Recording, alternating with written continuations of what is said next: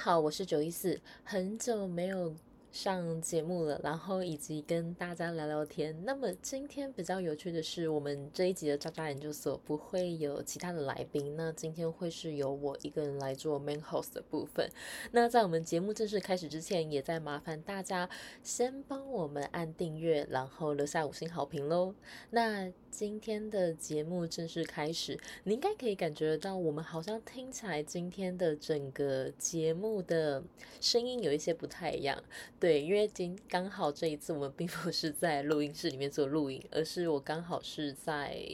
我个人的电脑桌前面录音，所以可能声音听起来会稍微有一些些不是那么的，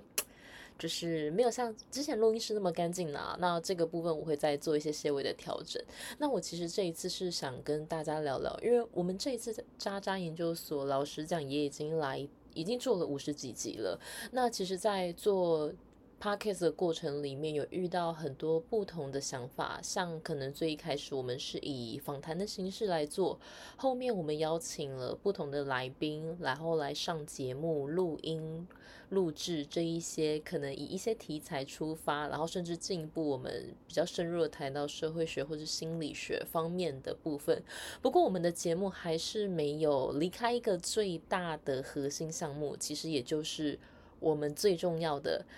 唉，生活有这么多几百两，工作上有这么多几百两，感情还是会遇到几百两的事情。那我们为什么不来好好抱怨一下几百两呢？这是我们节目的中。的主题中心呢？但是老实讲，在做了这五十多集的这么长的一个时间了，也是做了一整年这样子。在这一段过程里面，我的心态上有慢慢的转变，因为最一开始就是觉得太多击败了，我就要抱怨，好累哦，烦死了。但将一年过后，反而觉得，如果说今天听我们节目的人，可以在听我们抱怨这一些很负面的事情，然后得到一些。新的正能量，或者是得到可以在明天开心的去面对下一个勇气的话，那我们我会觉得天呐，这个节目真的是做的太有价值了，所以就是默默一路做到了现在。那也想跟大家稍微聊聊一下，为什么这段时间。一直都没有更新，然后其实身边有一些朋友们，然后同事都有来问我说：“哎，你的 podcast 很久没有更新了。”就连我前阵子去修头发的时候，我的发型师还说：“九一四，你怎么 podcast 都没有更新？”我就是有点 sorry，I'm very sorry。那也跟大家分享一下，我最近为什么一直都没有更新的原因。其实主要是因为在前一阵子的时候，我的工作非常非常的忙碌。那这个忙碌，甚至是嗯，算不是对我而言不是那么正面的一个忙碌，而是这个这个忙碌是让我去很认真的思考，是我对于我职涯的想象有了一个不一样的看法，所以在不久前我。正式的离开了我现在的原本的工作，那其实已经是工作非常长的一段时间。那在这一段过程里面，我需要去花很多很多的时间来整理我自己，并且我也需要放下手上很多的事情，甚至是我觉得我没有办法去分神，因为对于我之前的状况，在这几个月的情况下，我觉得我是一个需要，就是可能。在对我过去来说，我都会一直嘻嘻笑笑跟朋友说：“哎，工作就是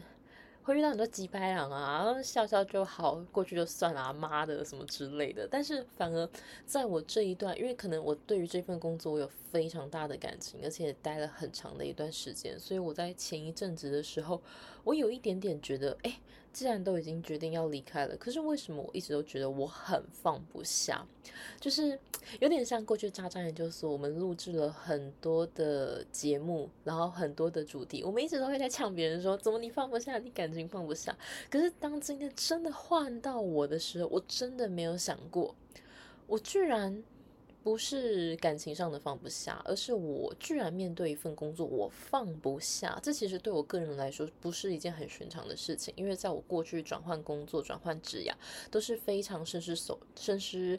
深思熟虑，有点吃螺丝，就是非常深思熟虑，然后每一个决定都是非常勇敢，就是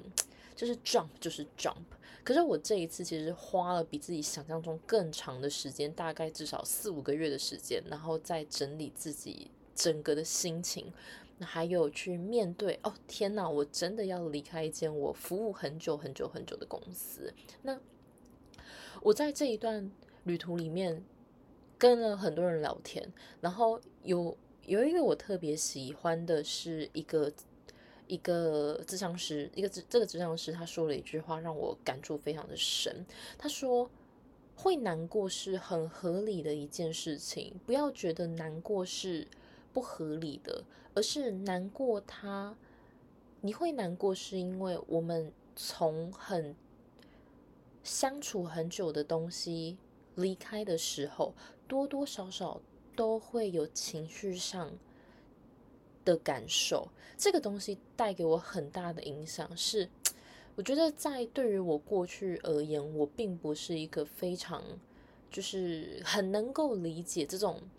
从很久很久的东西离开的这种感觉。因为对我对我过去而言，可能我国中毕业、高中毕业，然后我可能。对于同学都比较像是同学，然后大学虽然我非常非常喜欢我的大学，但我对同学也还是那种同学的感觉。然后我很期待进到我的下一段旅旅程，开始进入工作，但是我却没有想到说，哎，竟然有一天就是我会对工作有这么大的一个留念。那在人生的枝桠，它有三十年到四十年的一个人生，那我竟然会对我的人生的一段旅途感到。这样子的纠结，我就所以当时智商师的那一段话说，给我很大的感触，就是原来告别是会难过的，好像很就是很像是一种 common sense，可是这是我在不久前才会才正式。意识到的一件事情，天哪！我明明就是渣渣研究所，每天那边讲干话，然后这一次我竟然要很认真跟各位分享，就是最近没有录音，到底是为什么一个这样子的心情？但总之就是，当我真的意识到原来告别它是会难过的时候，我才发现到啊，原来其实我对于我一我一直还在做的事情，我有很大很大的感情，尽管说。决定离开这件事情，已经是你深思熟虑，你也规划规划好你接下来人生你要做什么样的事情。可是当你真正去面对的时候，你离别你一样是会难过的。所以这一次当然没有啦，当然 Parkes 没有跟大家离别啊，就我们还是还是会继续录制，然后讲一些很好笑的内容。只是抱歉了，最近这一阵子真的是停了很长一段的时间，但只是。很想跟大家聊聊关于离别的这一个议题，不知道各位是怎么看待离别这一个的想法呢？在我后来，我有找到了一个答案，就是你对于离别，你会。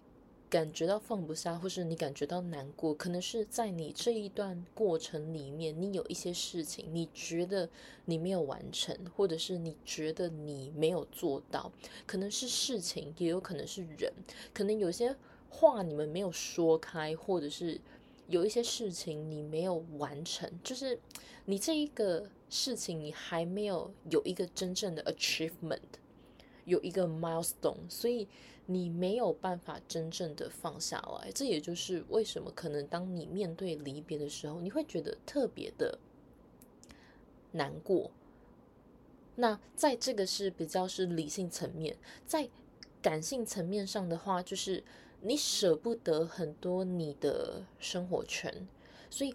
我我觉得对我而言，这一段时间这四五个月来，我一直都在去很。认真的体会以及练习，原来告别是需要花时间去让自己接受的。那么，当你有一天你可以去好好跟他接受的时候，你就会成长，也会和解。对，很不乐色，很不渣，但今天想要跟大家聊聊的就是这一个。非常非常鸡汤，非常的晚安。也许之后不定时，九一四还是会跟你们分享这些废话。I'm so sorry, but see you next time. Bye.